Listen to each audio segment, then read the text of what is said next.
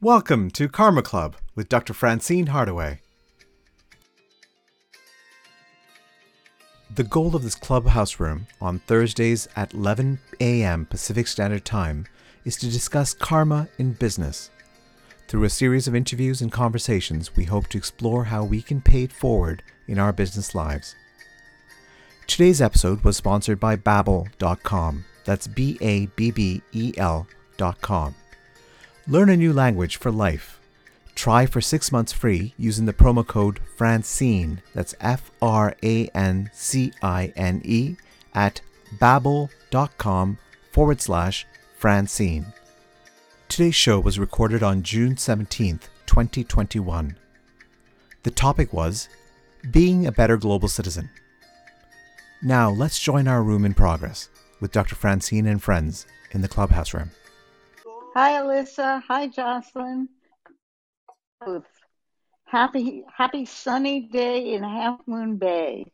I'm traveling this week, and um, hi to Clubhouse. Good to see you. Let's see.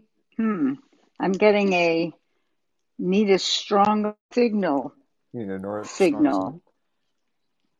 Yeah. Um, Half Moon Bay is awful. Oh no. For for uh, reception, so uh, get get ready, Heyman, to carry the conversation if oh. I get kicked out. Oh, no. um, okay. Oh, I'm doing my very okay. best. But are you Here enjoying the view? I'm. Oh my God! I I went on a hike this morning that was to die for still got this getting a need a stronger signal. Oh no, it went away. Uh, short enough to um, to be okay for me, and um, which means lots of switchbacks. So I I got to enjoy a view of the ocean, stunning view absolutely stunning. Where, where so, yeah. are you, Dr. Francine? Where are you? What did I, you fly into?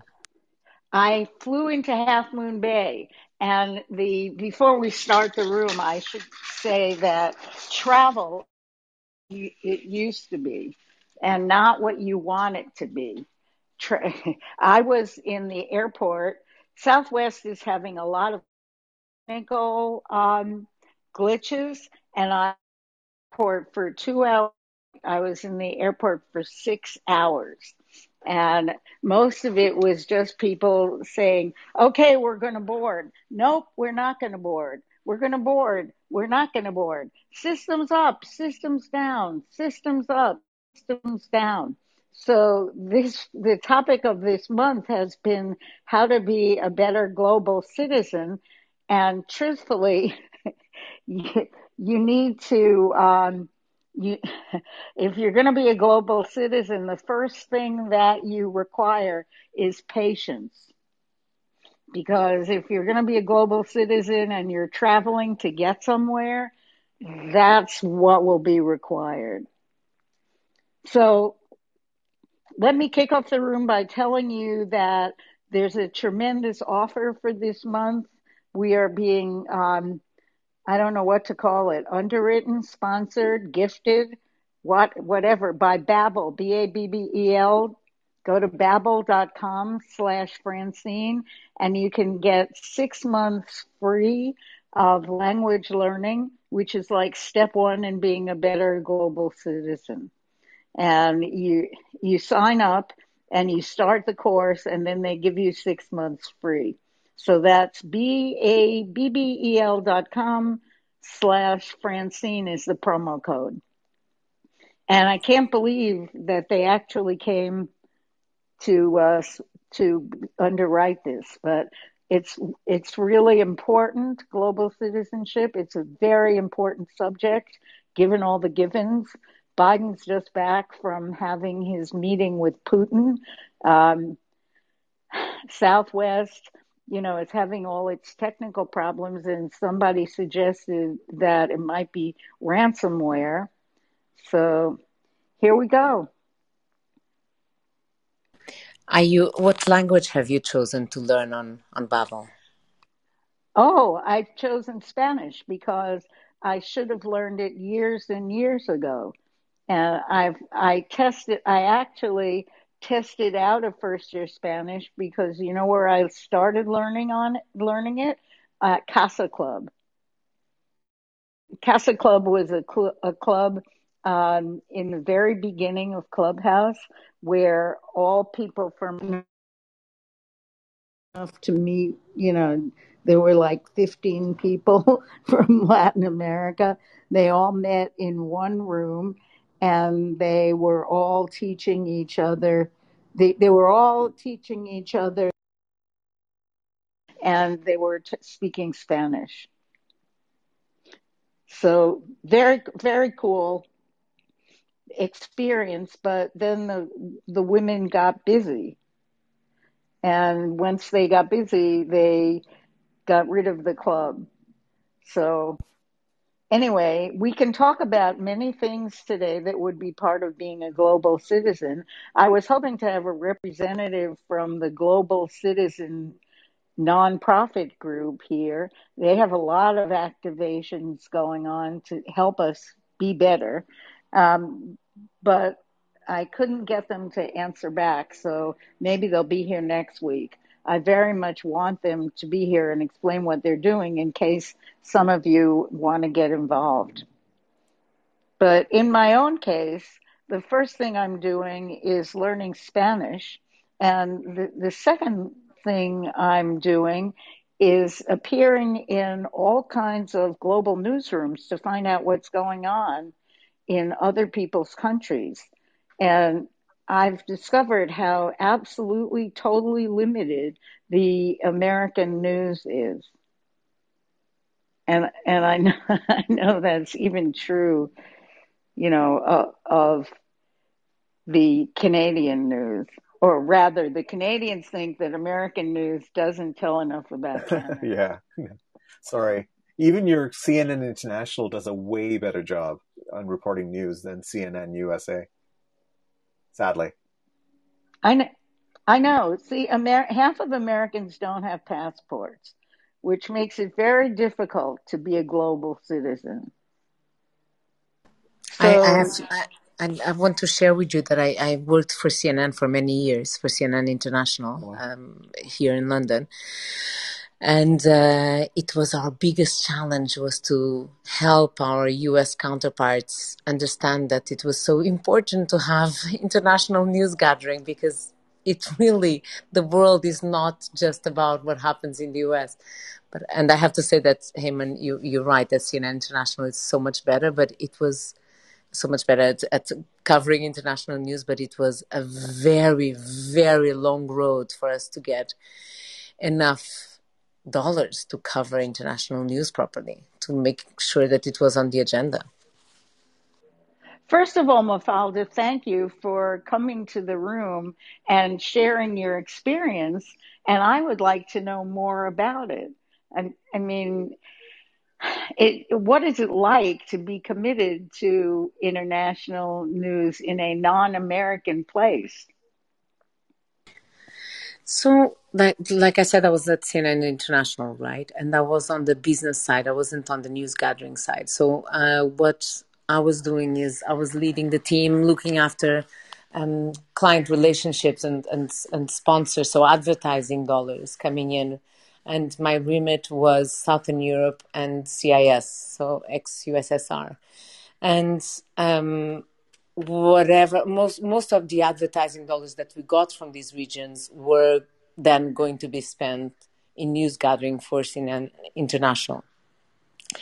And our biggest challenge with headquarters and with uh, our, with our with our domestic team, let's call it, with CNN USA was always trying to, well, kind of educating them, if I may say. I mean, I started at CNN in 1999 and I was there for 14 years. Um, and it was really about educating them and helping them understand the importance of covering global news and the importance of how news, international news, moved the markets and moved the US markets too, right? Uh, it was a language that they understood better, let's say. Um, but yes, it was a it was a, a massive challenge, uh, and I think that the channel is so much better, and that CNN International digital as well is is is quite solid, and definitely CNN in the US and Time Warner now, you know, the, the board and investors they they understand that it's important to be global and to have a global outlook on things. But uh, but it, it took. Do you think that COVID? Do you think COVID has changed everybody's perspective? Everybody's perspective on on how necessary it is to be global. I mean, it's it's definitely. I, I think it definitely helped to raise awareness to the fact that it is important to be global. It is important to acknowledge what goes on in different countries because they have a lot of power, right? Um, and what has happened with COVID and how the impact that Indian variants, that different variants that have been discovered have had globally is insane. And I think that the world has understood that no matter how small or how big a country is, the impact that it can have and the repercussion that whatever happens in a small country, you know, close to India can have in the world is huge. So I do think that it opened the eyes to to to what goes on internationally more. What what is your perspective being US based? I'm here in Europe. Are you kidding? I I think the U.S. is is completely. Jocelyn, go ahead. I'll you you've un, unmuted, so you go ahead. Agreeing, but undoubtedly, it's changed um, the way we view the world. The world um, globalization did get the world smaller, but even COVID has gotten it even smaller. Um, we realize that we're all in this together.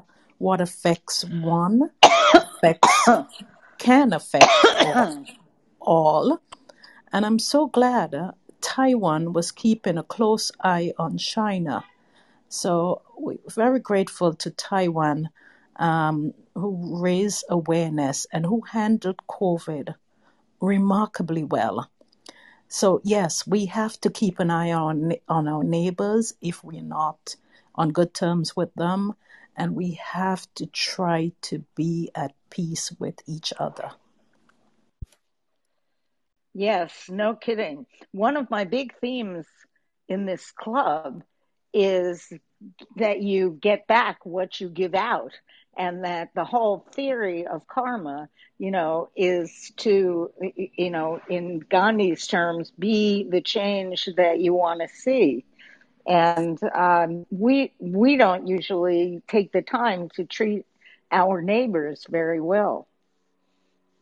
Tina, your thoughts? Oh, thank you um, very much, Dr. Francine. So I was actually in a room last night where we were discussing um, the digital divide. And um, one of the things that I kept thinking about and that kept coming up is how technology, I think, can help us. Um, and I love how it kind of, or at least what I'm thinking about, how it can, how it could possibly also help us become better global citizens, simply because the uh, the further we start to mine and obviously there's a concern you know regarding sharing data but if we can in some way use that data to show how much we are similar and less um, different from one another because we all go through th- things very similarly. We all use a lot of the same systems like healthcare and education, and um, we all grow the same way and we all, you know, progress um, similarly. Um, it brings us more together. And um, especially in a time where, in the last 14 to 15 months, we've all been um, affected by this pandemic. And um, we all raise families we all we've all been affected in similar ways um, it would i i would hope and i would think that um, we can also learn from one another. And by sharing um, that information and being more open to understanding one another, that would help us in the future go forward. Pretty you know, that's interesting.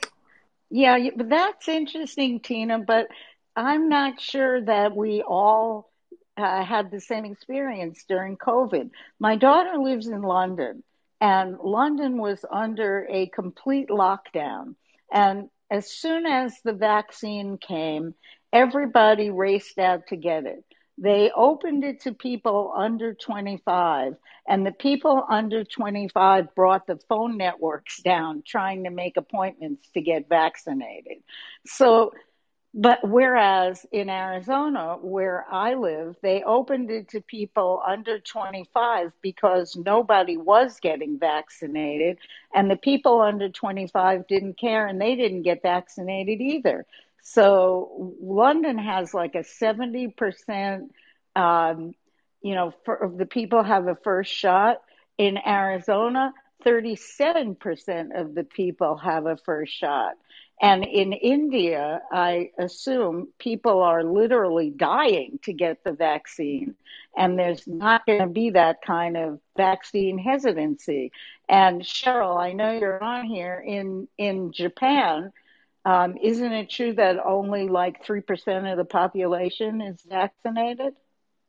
Um, yeah, I think right now probably around 5%. But to be honest with you, I think they have, uh, way more than enough. Uh, I mean, as in they have enough uh, vaccine here, but the uh, adoption rate is not so high. Uh, one thing is also because of the way they roll it out, but uh, I think they are starting to improve because um, they are starting to have uh, uh, to, uh, to to provide the resources uh, to actually allow the employees to be vaccinated on site uh, in their company uh, and also in schools so slowly they're they're trying to roll it out. Uh, but if you, for example, ask the Japanese to take it up willingly, they may not want to have it. But apparently, what was uh, made known is right if you are in a company and if the employee choose not to do it, they will actually give that list to their employer to show them that oh these people didn't want to have it. I mean, don't uh, opt out of the vaccination. So it be, it actually become a although it's voluntary uh, voluntary but in a way it becomes not that voluntary anymore because if they don't do it they will be so-called make known to the employer say they're yeah. not doing it. Yeah but we aren't like but we force, but yeah. we aren't living through things the same way. specifically Billu, I think you'll either be muting oh you're in the audience again. Okay thank you Heyman. Um, Jasmine, welcome to Clubhouse. Thank you. Would I appreciate it. This is a great discussion. Thank you. Would you like to make a, com- a comment? Where are you from? Um, I live in Maryland in the U.S. Um, I work at Johns Hopkins and I study racism, immigration, and citizenship. Um, but my background in research is actually based on the Ebola crisis uh, in West Africa. So I was really intrigued by the comments around what has been a shared experience in COVID. I think that perhaps one of the things that has uh, occurred because of COVID is that people who more often have not have not been in a situation to feel the types of precarity that other groups feel on a regular basis um, have been exposed to that very precarious nature and way of living. And I think that it could be helpful to remember that that experience and what it does for humans to not always have such a sense of security and assurance about our situations. Um, and I think that that could potentially be some of the the ways that we think about what a new normal could do to further the possibilities for global citizenship. Um, I think that if we can free ourselves from some of the trappings of um, of capitalism, of modernity, of the way that uh, our lives in many ways across the world are structured through globalization, and can think more along um, the ways that people who we would consider to be marginalized, um, those experiences and how people are always already solving their own problems and being creative and collaborating in order to make their lives better, healthier, um, to bring about better well-being. And that, that is a thing that happens in collectives. Um, that that is where the promise lies for how we can really have a better sense of what it means to be a global citizen. That's all I've got. Thank you. My name is Jasmine. Oh, that that was wonderful, Jasmine. Thank you, Dr. Rao. What are your Where are you from? And In what one are second, your uh, thoughts? Hajiris, I just invited you up to stage. You have a very interesting background and would love to hear your uh, input as well on this. Thank you.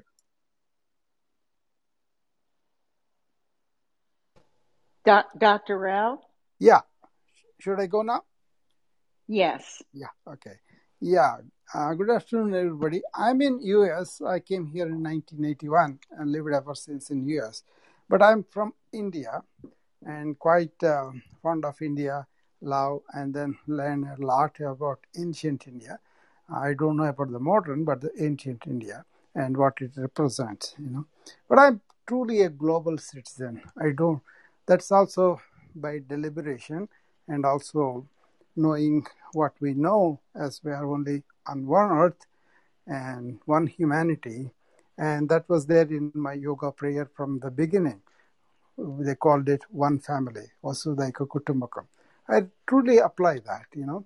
For me, as a physician, all patients of all races and everybody is the same because I see through the filters and into the being. That's a practical philosophy.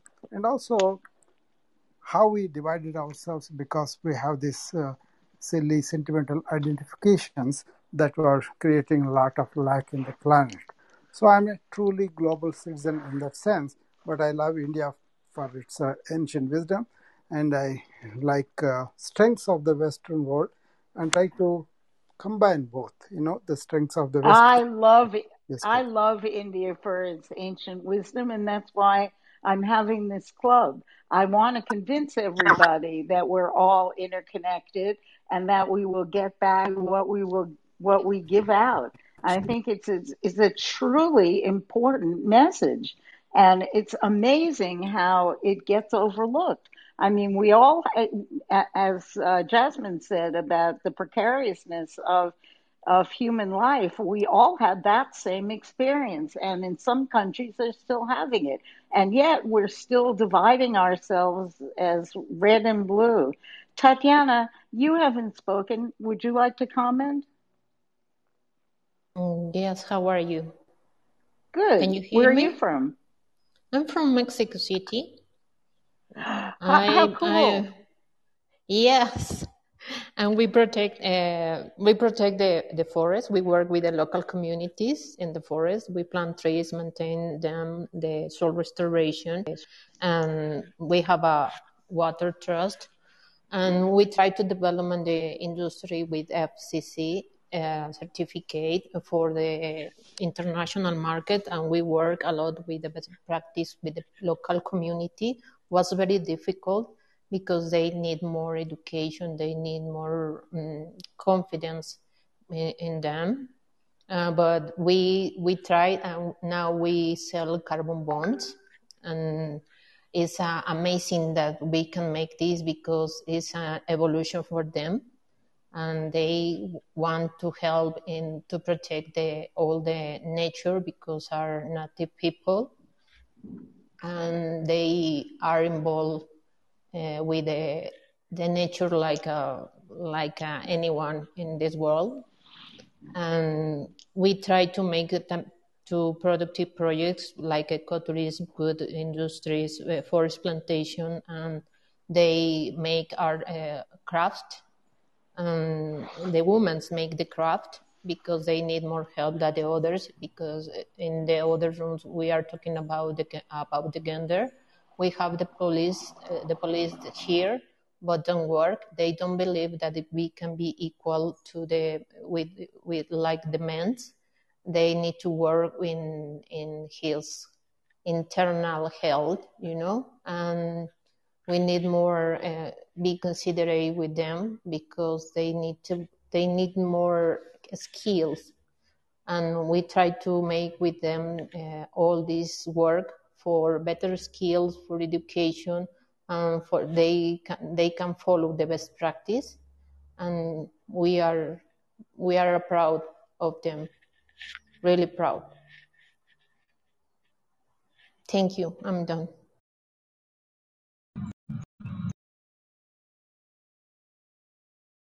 Um, she might be, uh, Dr. Francine might be in a uh, beach area that's, uh, the connection might be going in and off. So just to reset the room, uh, welcome to Karma Club. Uh, this was envisioned by Dr. Francine uh, to hopefully have more discussions and also change our communities and society as the way we interact.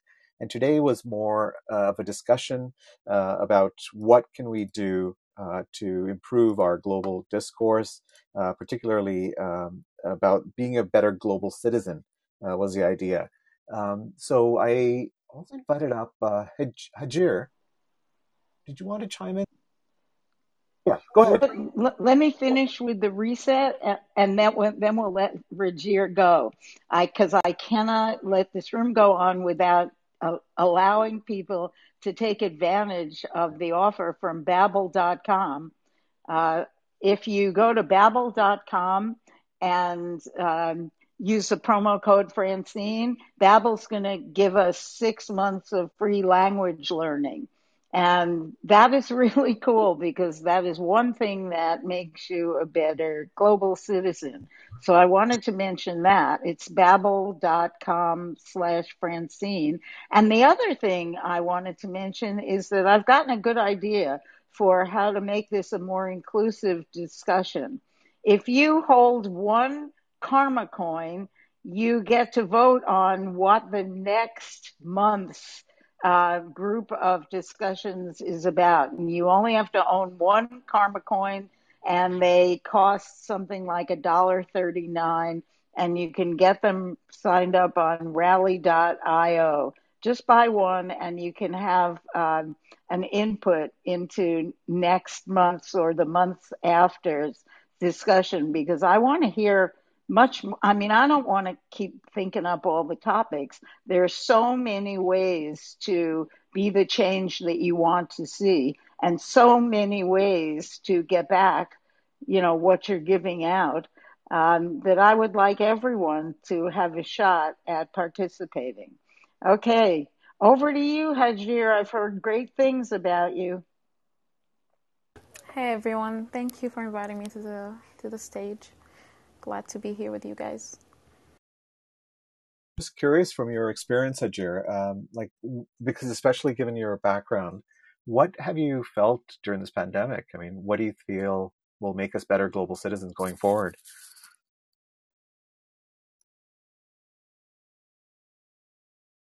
Yeah, so um, I honestly wanted to talk more about how uh, me just becoming a U.S. citizen and how um, my journey coming here to the States and um, also how um, the recent or like last I mean last year protest uh, for George Floyd murder and um, what happened um, really made a huge impact for me as an Afro Arab, as a Sudanese person, um, and how it really made us as Afro Arabs in back home just to discuss this topic. Um, I think it, it, really made a huge, huge impact um, to the Afro Arab community back home, and um, and I think this uh, has so much to do with uh, me also being global citizen. Since me, since I'm I'm an American, I'm also an Arab, and I'm also an African.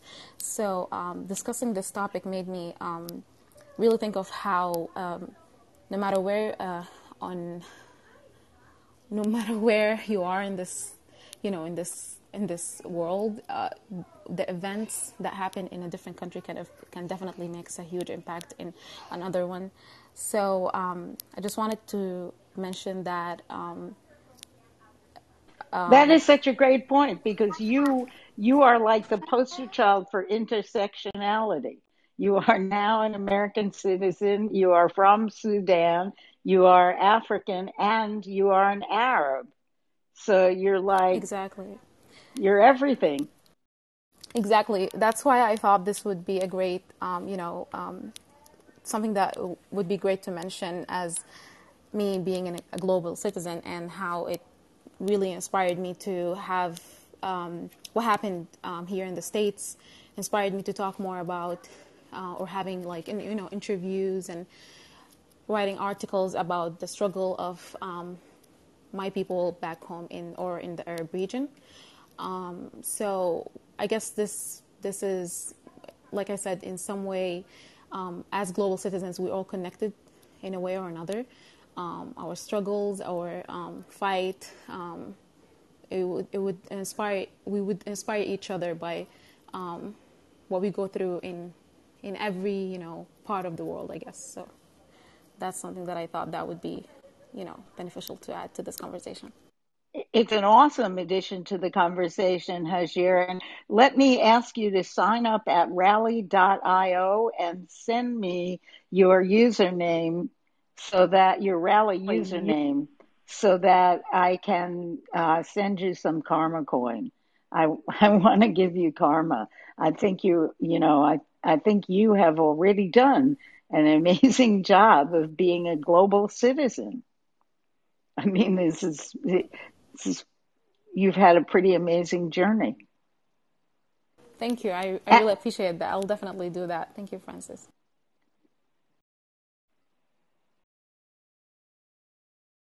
Joan, unmute and contribute. Hi, Francine. Thank you for mm-hmm. inviting me up to this stage.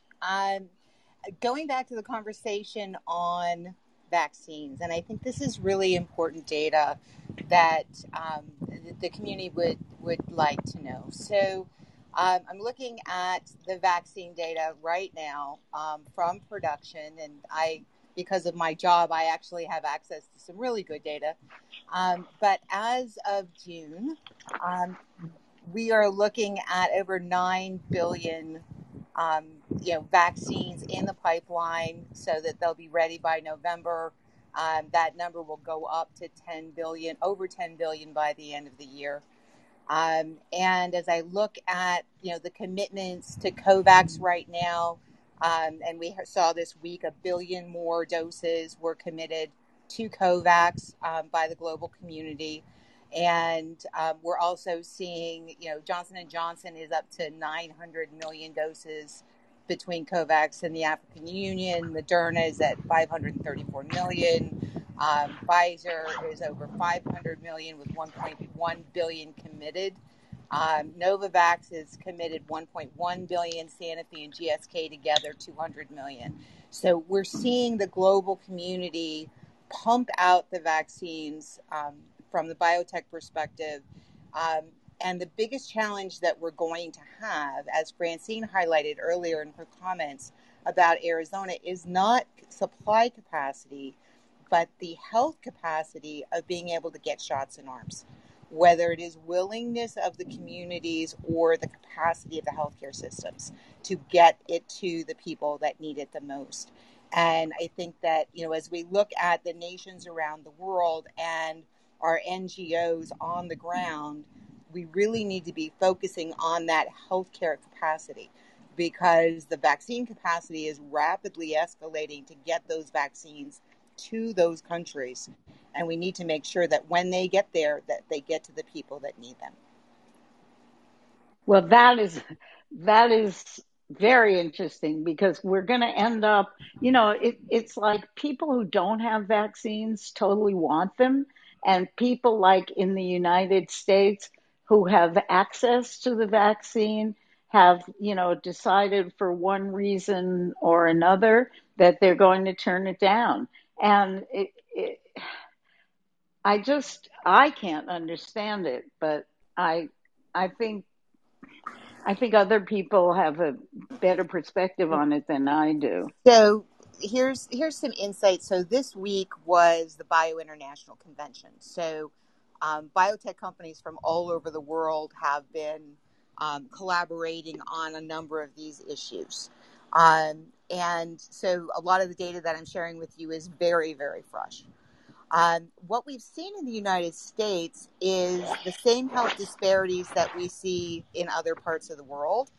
Um, where certain demographic groups are either less likely to get the vaccine or less willing to get the vaccine because of fear. Um, but more importantly, as we look at and going back to the capacity of the health systems, our our health systems tend to be concentrated in areas of wealth. They always have been. And so it is the work of the NGOs that gets out into the communities, whether it is um, in you know rural rural Arizona, um, you know the Appalachian Mountains, or um, you know in various parts of the world where there's not easy access transportation or staffing to get this done.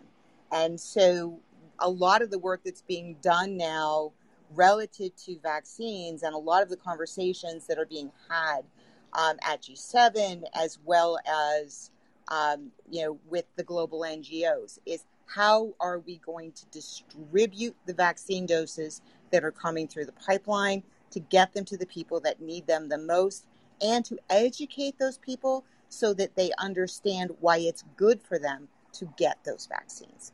And so um, this this job is not done. And um, the other thing is for those of the people on the call, and I know we try not to be political, um, but for those of you that are on the call that are Americans, it is vitally important that you reach out to your members of Congress um, the House and the Senate, and share with them your feelings about the global community and the importance of supporting these healthcare efforts around COVID 19 because those NGOs are going to need funding. And a lot of that funding does come from the United States and the G7 partners. So let your elected leaders know that this is important to you. They will listen. Okay. So, people, who has who would like to be the next um, victim to talk about being a global citizen? There are a lot of people up here who have been up here. Bibi, you've been up here for a long time. Oh, yeah, but since others are you know trying to speak, so I am always patient to be the last speaker. Yeah, hi, Dr. Francine. I'm from Taiwan. I'm BB. and as for the title, being a better global citizen, um, what the, what I'm thinking is about, since I'm from Taiwan, um, from the political or the uh, oh, sorry, but okay. So it's like um, we are a small island country, and we are like caught between ponds between China and American. So sometimes it's very difficult for us to think how we stand around the world. And about being global citizen, I think um, about China because China in Mandarin 中国 Zhong means central. So from history, that means melancholy China. they um, they think they are the center of the world. So being globally, um, welcome maybe not rooted in the culture, and somehow in China because you know they have the wall um, for social media things, so they cannot like for example, they cannot log in Clubhouse using their China China phone number. So I think if we can help people in China get more information about reaching out as a global citizen, that might mm, help for because they don't get enough information about this world. And you know, there's there's a very good idea, Bibi, that we need to reach out to the Chinese people and help them citizens so they can get information from that yes because I, you know, know if, if you meet some chinese people the native chinese people on clubhouse basically they are either you know going going abroad studying overseas or they are somehow government related. Mm, not not the official staff but they like a patriot or something. They are trying to defend defend politics for china government so they are not uh, normal people from china so yeah that's that's what i think if we can help them you know inside the great world of the network I mean the internet, because sometimes they don't know what happened in this world. Yeah, that's it. I'm done. Bibi. I know. Thank you, Bibi. But I, you know, when when China first came on Clubhouse, and it did, it came on Clubhouse in I'm going to say January, all yes, in January. one in one fell swoop. And I remember one night I was in the Cotton Club room and everyone came into the Cotton Club. And it was so exciting because they all seemed so happy to be there. And then two days later, China cracked down and nobody could be on anymore. And I, we, at first we saw tons of Chinese rooms and now at least I don't see them anymore. Does, does anyone else see them? just like I said, you, you see the propaganda ones. Yes, and or those who studied or work overseas because they have Yeah. other countries' phone numbers. If you have used China like uh, the plus six eight, if you're not your phone number started with plus six eight, Your country can't- code. Yeah, yeah, your country code. Yeah, you you cannot use you cannot get the text, so you cannot verify your account. That's why they cannot log in. Oh. And uh, why they are like why China government banned um, banned the usage of Clubhouse because uh, I it's like they are trying to discuss the things happening in Xinjiang, in Hong Kong, and they they are they were spreading how the truth is in Xinjiang. So government government trying What is the truth? What is the truth in Xinjiang that you know about, Bibi?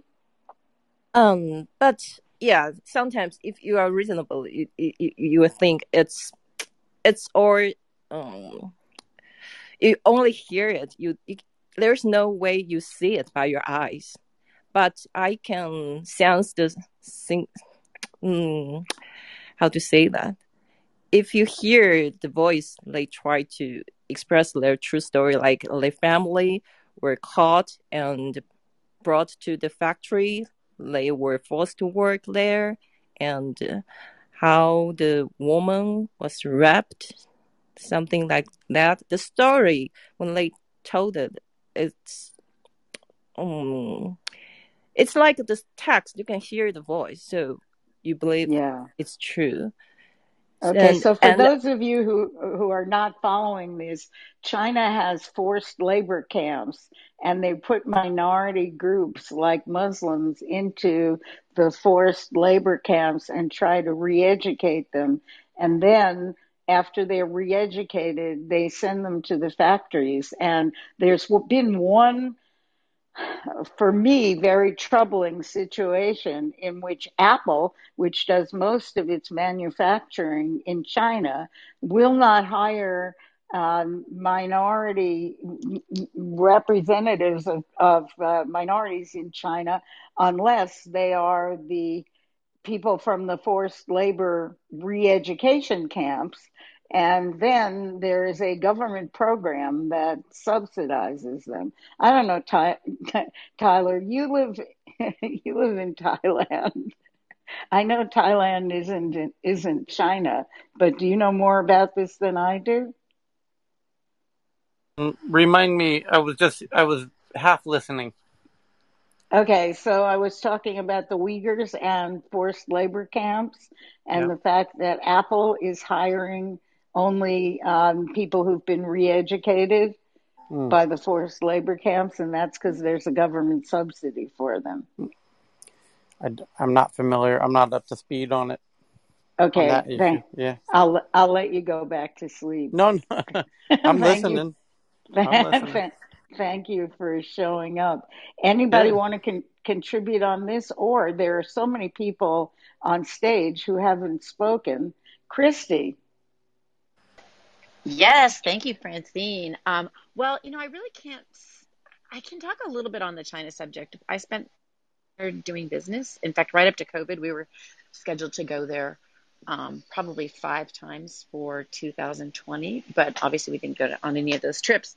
But um, what I, the first time I was there and I was watching CNN News, and I think it was when Donald Trump was in office, and t- every time the news would come on on CNN and it would show President Xi, the screen would go black.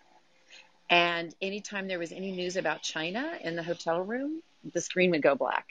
And I remember thinking, is there something wrong with this TV or are they actually blacking out any news that's about China? And and clearly it um, it was that they had the ability to black out news. So, you know, if you're in China and you're trying to find out what's going on in the world, it's it's very difficult to get it through regular media. So, um, and then I was very happy to see people that were on uh, Clubhouse, and I thought, wow, this is going to be really interesting. But I think, as um, the pre- BB just mentioned, that uh, maybe it's very difficult for people in China to get on onto Clubhouse and to get other sources of information. Um, and then just on the subject that I was going to talk about, so I was in sports psychology for a very brief time. I had a career in sports psychology, and um, what what kind of has gone on, and I'm it kind of makes me hopeful. So we always used to preach, you know, you're only as strong as teams, you're only as strong as the weakest link, you're only as strong as the weakest link. You know, it's a brotherhood. You got to bring everybody up, and you know, depending on what sport you were in, people would listen. So, you know, if you're a basketball player, you know, you're looking for your highlight reels, you're kind of out there doing your own thing, and you're like, you know, I am stronger than my weakest link. But if you're a football player and you know, you know, you're a quarterback or a running back or a wide receiver, and you know that your essential workers are your linemen, uh, you treat them really, really well because without them, you'll die.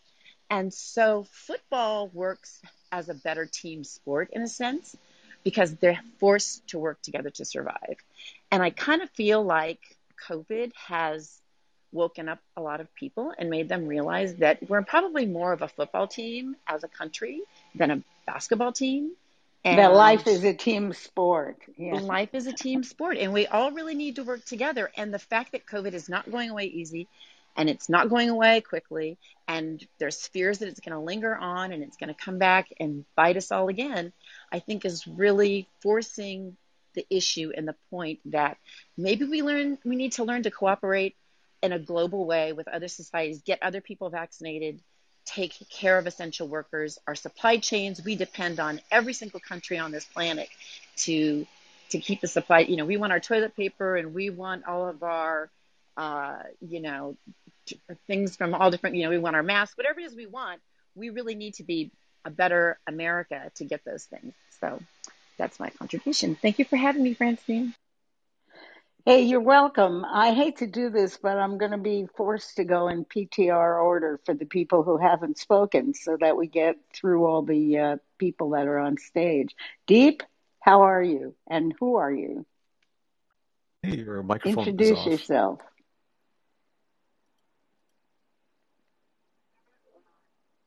Deep, do you know you're unmuted or are Maybe you doing Adina that on purpose?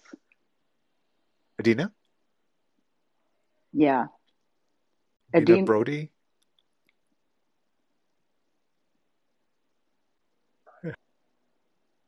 oh, we have sleepers on stage. Ka- Katie? Lots of sleepers on stage. This is what happens when you bring a lot of people up on stage. They sit up here There. thinking Samantha. that it's going to make something good happen to their their clubhouse life. Yes, Samantha. Hey, you guys. Um, Dr. Francine, I just want to say I love your page, your Instagram. It's the cutest. I sincerely love it. Um, it made me smile. I'm from Oakland, California. And just to answer the question, being a better global citizen, um, I'm 29 years old, um, a former foster youth, and I've always looked at life um, in the bigger picture. And um, but more so a couple years ago, after I had my daughter, um, I just went on a personal journey, and I'm a firm believer that when you love who you are and you are the best you can be, um, those around you will follow suit. Um, but I found a book. It's called um, Battle of the Minds by Joyce Myers. And it is the best book. And I just wish everyone in the world could read this book because a lot of people the, around the world are just on autopilot. We're just going every day, just trying to get by um, to the next thing. And if we really just stopped and appreciated where we are, we'll see all the issues that we are facing um, instead of just, you know, always looking down in the future. And so, me being a better a better global citizen, I just try to improve who I am and what I offer, um, and wisdom, and I seek things that you can't buy in a store, um, and just normalizing that it's okay to to just be regular. It's okay. I mean, of course, everyone wants to, you know, have a nice life or a comfortable life, but it's okay to just be a good person. Um, you don't have to be something that you're not. And um, each place that I've traveled to, unfortunately, which isn't that many, I've always taken that mindset. And surprisingly, each encounter, you know, I've had has always been a positive one where we exchange knowledge and information. And I think that if we go back to that basic, just in appreciating knowledge and appreciating experience, um, we'll be in a better place. Um, and as far as the vaccine, I am terrified to get the vaccine because, um, in my opinion, I feel like my government is not relatable. I don't relate to my government. I don't. Um, I most times I don't understand the their way of thinking. I can't uh, imagine me in my life making choices that I've witnessed. Um, similar to the George Floyd, I don't understand how we have to um, just continue to experience these kind of things and see this, and our children see it. Um, in, in China and all over the world, it's not even just um, the Af- African American culture, it's really all over the world. Um, and so yeah i don't i just wanted to share i'm i'm scared and you know they they they make it so accessible and i understand that in other countries it's so hard and people are dying to get it. It's just um and i feel bad about that because it, it puts it makes me think why am i second guessing something that's um that's valuable to to people? And um it's because i'm not relatable to my government. I don't understand i don't trust that they're going to exactly because they haven't proved that you know at all and they don't they don't they don't show that but thank you for letting me share you guys and dr francis your page is amazing i'm gonna follow you Thank you. Dr. Heyman, let's Oh, talk. we could talk um, about the. You're an expert. You're a doctor. Well, look, okay, so I, I, I see- I feel Samantha's pain. I mean, um, uh, this has been not an easy issue for her, especially given the climate, right, Samantha? I mean, um, you've been lied to several times, uh, and you're, I mean, you're, I mean, the generations of people who've been lied to, tested on. Um, science has not done a good job at all, honestly. Um, and I'm hoping that science starts speaking the truth. Um, like even if it's the hard truth, right? Sometimes they need to not sugarcoat things. They should not hide things. Um, let people know the honest truth. Um, like for this vaccine, if you want, uh, I know that uh, Dr. Francine likes to uh, end the room at three, but if you want, and if Dr. Francine's okay with it, we could continue the discussion at global and also then a little bit extend a little bit more time to discuss this vaccine part if you want, Francine, or Yeah, I'm fine with okay. that. Um, I see Katie probably wants to say Yeah, so something. Samantha, will, if you're willing to stay put for a bit, we could discuss it more in detail. Is that okay, Samantha? i would Great. love that Okay. Katie, did you want to say something? I thought you unmuted. Daphne also wanted to chime in there. Uh, Hi, it's Katie speaking. Daphne, go ahead, and then I will speak after. Thanks. And I Katie Mohan speaking. Mohannad is also keen to. no, Daphne wants D- Daphne wants to speak. Hi, everyone. Uh, thanks, Katie. Thanks for uh, Dr. Francine for being your platform. My name is Daphne Gasso. Um,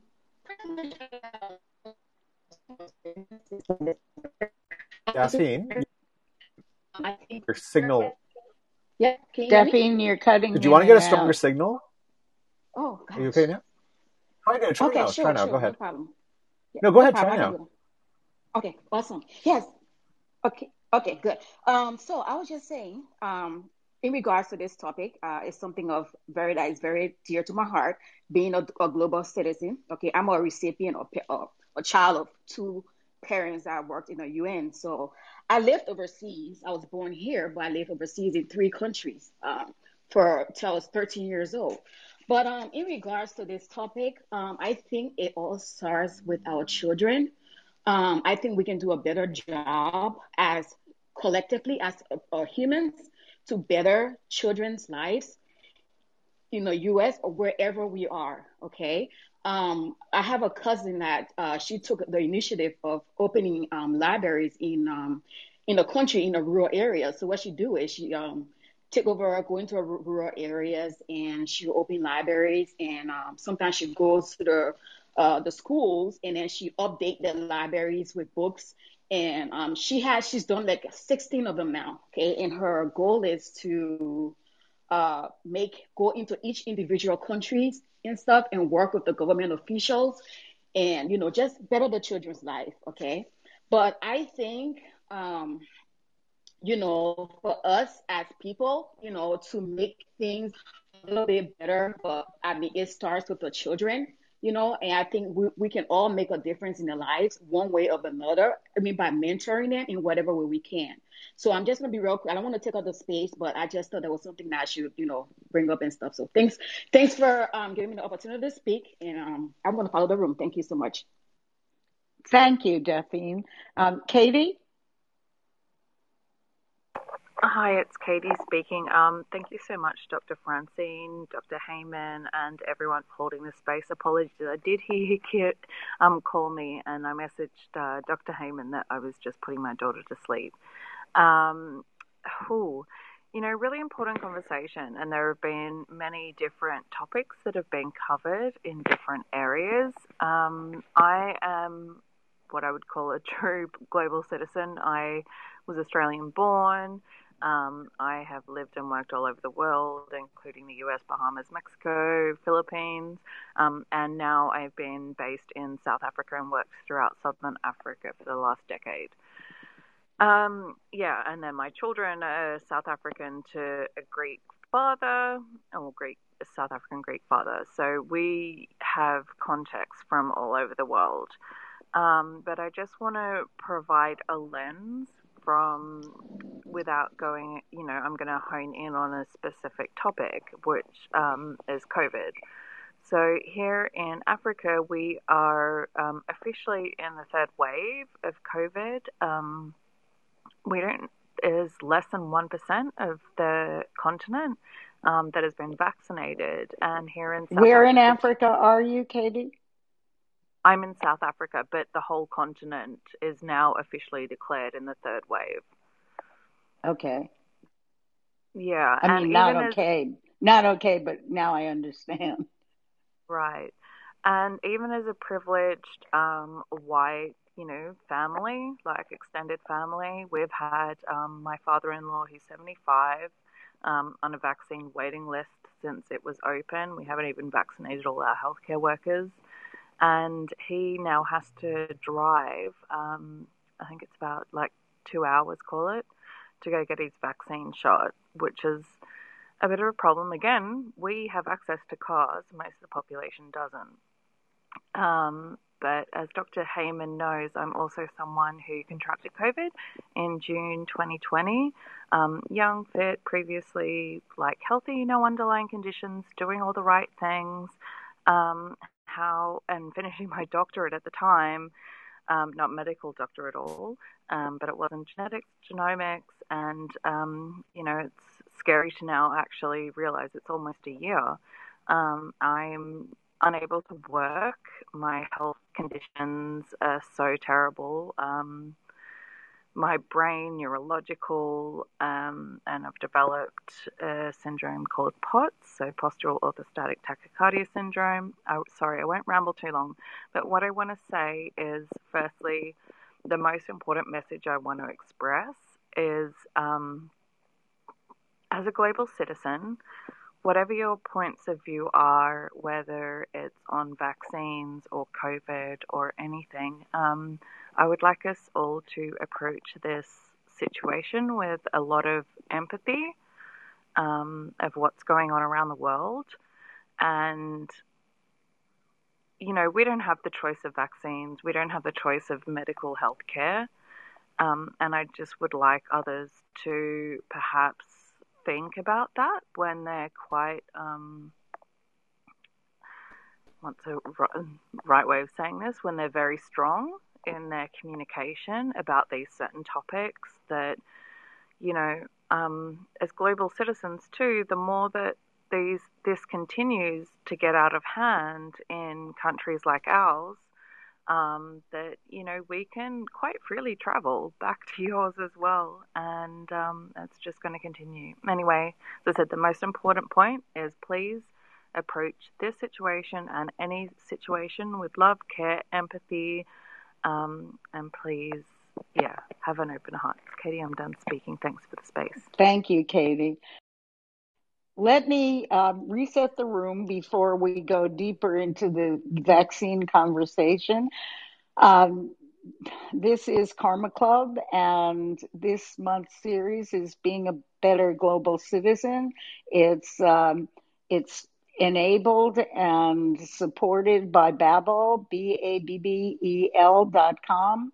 And if you go to babbel.com slash Francine, you will get six months free of Babbel and you can learn any language you want, which is obviously not the only criteria for being a, go- a global citizen, but it does help.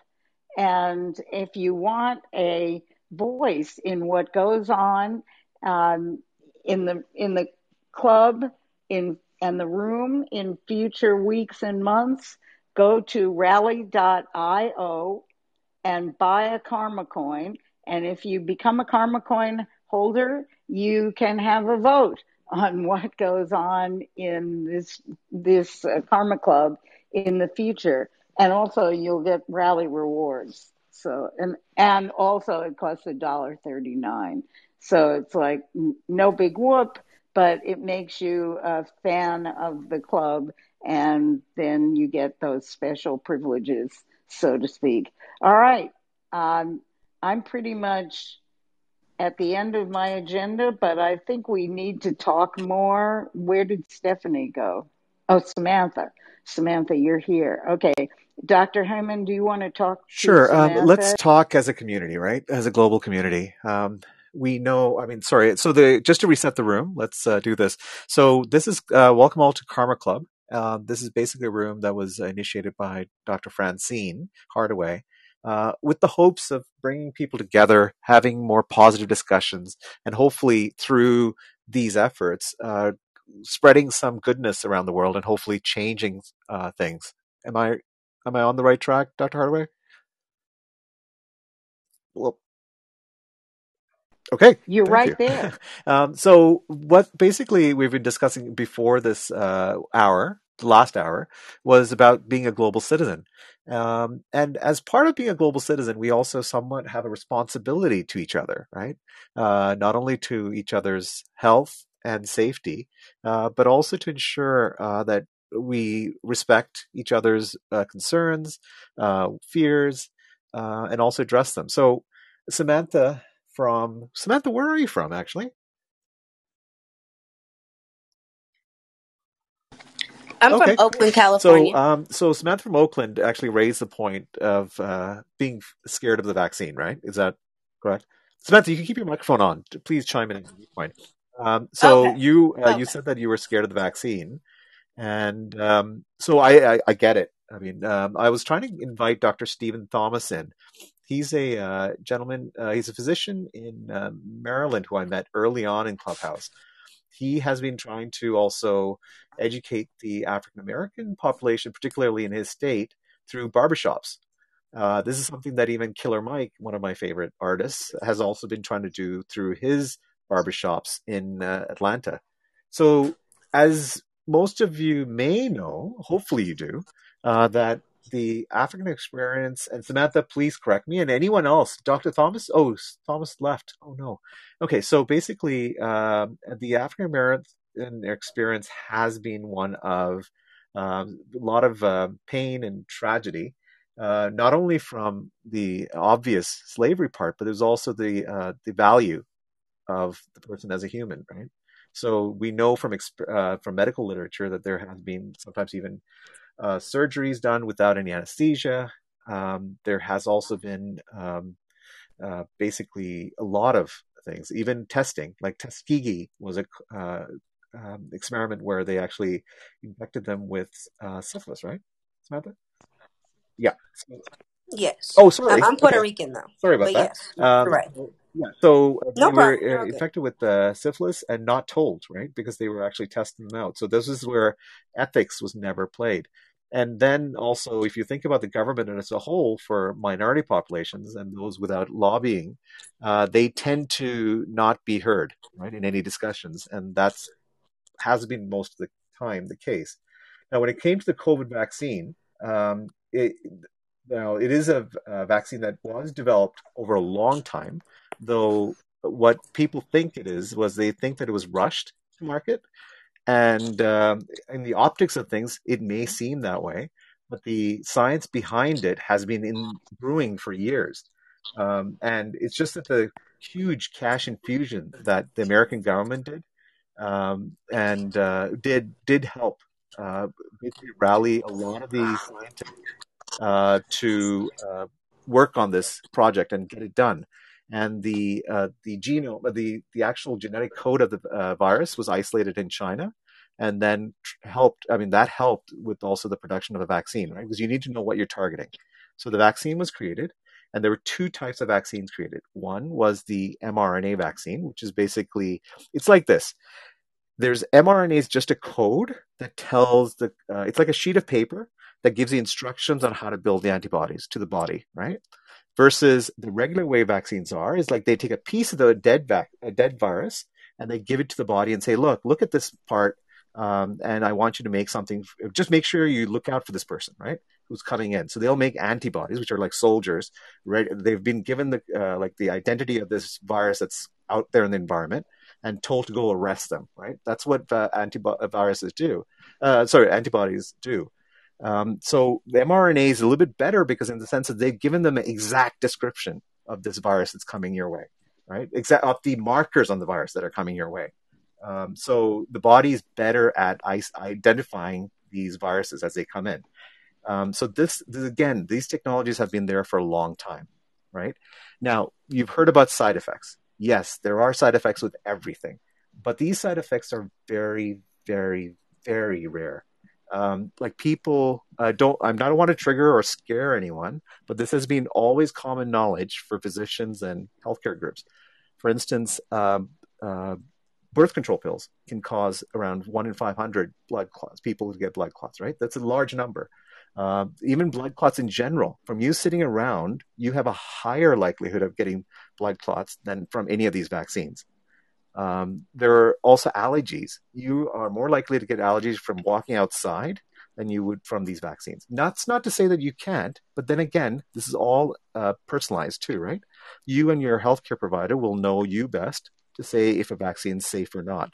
The only place where these vaccines are a bit of a concern are for people who are immunocompromised. That means they cannot make their own antibodies well because they are either on steroids or they have a certain condition that prevents them from making it, right? So that's again, it's all a personalized decision. Now, in terms of the fear, it's palpable, right? A lot of people uh, are worried about it, right? Because they, they know from history and all the media and all these stories about magnets sticking onto your arm uh, and Bill Gates doing something crazy with the vaccines is out there. It's rampant. Uh, unfortunately, um, and this is something for the our, as a global citizens, we also have to be mindful of all our efforts in other areas too, because um, with social media and our global future, we have to. We are always fighting against uh, the negative news. We know psychologically, uh, negative news is more juicy and interesting. Think of the tabloids, right? You always want to hear about the oh that person divorced. Oh my God, that spreads around the whole news. Versus the good stuff that says, uh, you know, we've met these people who've had a boring but very long marriage, right? So again, the same thing happens for our information media, like technology and medicine. So going forward, why do physicians and healthcare professionals and public health recommend vaccines? I'll quickly wrap this up. So, vaccines do work. They're not perfect, but what they do do is they actually increase your uh, chance of uh, fighting off a virus if you are infected, right? Because what it is is you've got soldiers ready, these antibodies ready to go and sort of sop up, basically jail these guys, basically go and attach onto these viruses as they enter your body and jail them right? That's what our bodies do. Um, so the remember the viral load. That's the whole point about these viruses. If you have too much viruses coming into your body, then you get overwhelmed. That's what the viral load is all about. So ideally, most people are not going to be stupidly exposed to a lot of viruses. So that's why the vaccine is produces enough antibodies for you to be safe. Now that doesn't mean that you can't get COVID again. Um, that's why we also still recommend that you use your common sense, use a mask, and so forth. So again, the uh, antibodies, they do well. They do work. Um, they work very well, actually. The mRNA has been known to work a little bit better, but again, the study was done in a different type of population, while the AstraZeneca, for instance, was done in a huge worldwide population. So all the vaccines that we have been approved uh, by the governments do work. And by work, what do I mean? One, the most important thing, right, is to avoid getting a serious COVID infection. You may get a small COVID infection. That's not going to prevent it, right? But it will most likely prevent it. Uh, so the high likelihood it'll prevent it. And the best part is it will prevent you from going into the ICU. That is a known fact. Well, and and this is this is where I think it's very important to remember yeah. what Katie said that she was a very healthy, fit person before, and she isn't now, and she's had a lot of problems. So it's a risk right. management situation where you you say to yourself, "Do I want to get COVID?" You know, or do I want to take a take a I was going to say take vaccine, but take you know take a chance on a vaccine prepared by a government that right. I don't trust. Well, it's not the government um, that makes it, right? But yeah, you Sorry, know, go ahead. Right, it's not the government that makes it, and uh, you know, like I'm a person who does not trust mm-hmm. pharmaceutical companies. You know that I'm a person who believes pharmaceutical companies are only in it for the money. But I got vaccinated because I don't want to take the chance. That that was a better risk risk reward situation for me because I didn't want to die of COVID because from what I heard about dying of COVID, it's a very hmm. uncomfortable mm. process. So I'd no like to avoid that for COVID once you get it. So that's, that's the hard part. We could only do is uh, fight it with enough uh, uh, medications and rest for your own body to resuscitate, right? So that's why we always say it's better for you to avoid the ICU. And to uh, Katie's uh, example, Katie is experiencing something called long COVID. Now, we don't understand it fully yet, but what happens is a lot of people with long COVID tend to have these constellation of symptoms that really make life uh, difficult. Now, that doesn't mean that she won't improve, but it, we don't know what the course of it will. But some evidence has come out that those with uh, who have even got the vaccine after they were infected, their um, the length of that long COVID symptoms tends to decrease, and also the intensity of those symptoms also decreases. So that's a good another good sign that vaccines do help because it's again goes back to that whole viral load uh, principle if you have too many of these viruses in your body, your body's fighting at all fronts, and it's hard for it to cope. Um, Samantha, I just want to stop and ask you, like, is there something that's like, is there anything more information on that? Did you want me to ex- go on or? Uh, no, I, I I got everything actually. You said it to where I could understand it, and I think that's where the education in certain communities can improve on just coming off the high horse and actually explaining it to a way where we we can actually um, digest it and understand what you're saying, you know, and, and so I appreciate that. But a lot of the fear That's why I love Dr. Heyman. I yeah, love Dr. Heyman. yeah. But but like Dr. Um Dr. Francine also said, I'm just also Yeah. scared of the pharmaceuticals. Like I'm doing a um a, a journey where I watch YouTube documentaries, and the government plays a very big part on censoring certain um natural healings that don't cost money because, of course, the pharmaceutical company brings Right. in billions of dollars, and so that's that's also just kind of scary. And I don't know. I And it's I just am a firm believer. I, I'm going to have to close the room down because I have to have lunch with my daughter. But I want, I just want to tell you, Samantha, that nobody disbelieves in the pharmaceutical industry and what they're selling than I do. But you have to decide each case on its own merits. You know, I don't take a whole lot of things like arthritis drugs and stuff like that that I know the pharmaceutical company would like me to take. I take yoga instead. So I totally un- I so I totally understand that perspective, but it's like you have to get A get safe place. to You need to get to a how safe can I place explain? where, yeah. You have to educate, yes. I was gonna say educate yourself, and that's what I've been every doing. single situation, Yeah, every And single think of it one. this way. yeah. Well, And thank you that's what I guys. And think of it this way too. Oh, sorry. Thank Think of it this so way too. Like we like think of like a huge flood that's hit the uh, area, right? And you just have to get to a higher ground. And to get to the higher ground is the vaccine, unfortunately, right?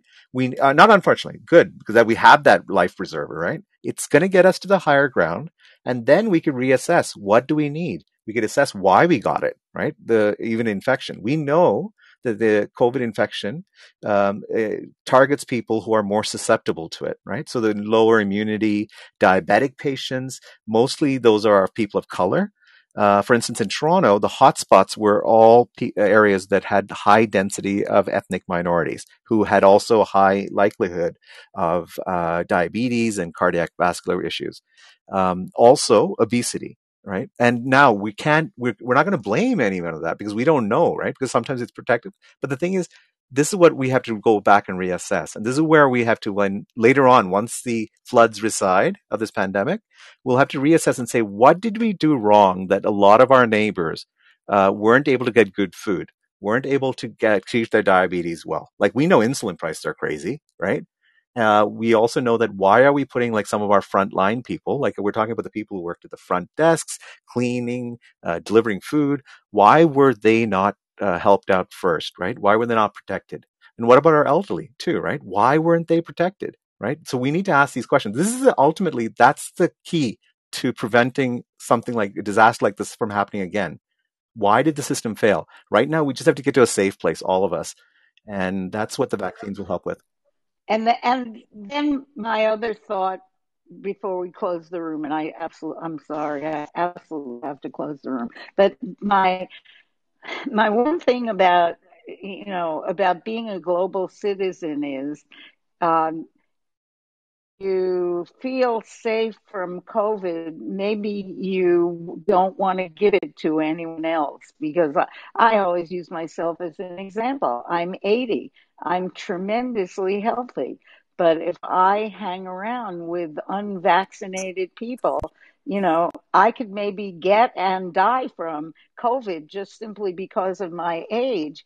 And quite frankly, I would rather none of you did that to me. I mean, uh, and I'm not saying did that to me. That's people are dying too. But Yeah, young you know what I'm saying. I'm saying I, I'm yes, I'm I'm trying to. Uh, one of the reasons I got vaccinated is to give out what I wanted to get back. One. All right. Thank you so much, everybody, for coming. Another great discussion. Um, but if you want to help me choose topics for the future, karmacoin at rally.io. If you want an, a language on on the cheap, so to speak, babbel.com slash Francine. And I hope I will see you guys next week.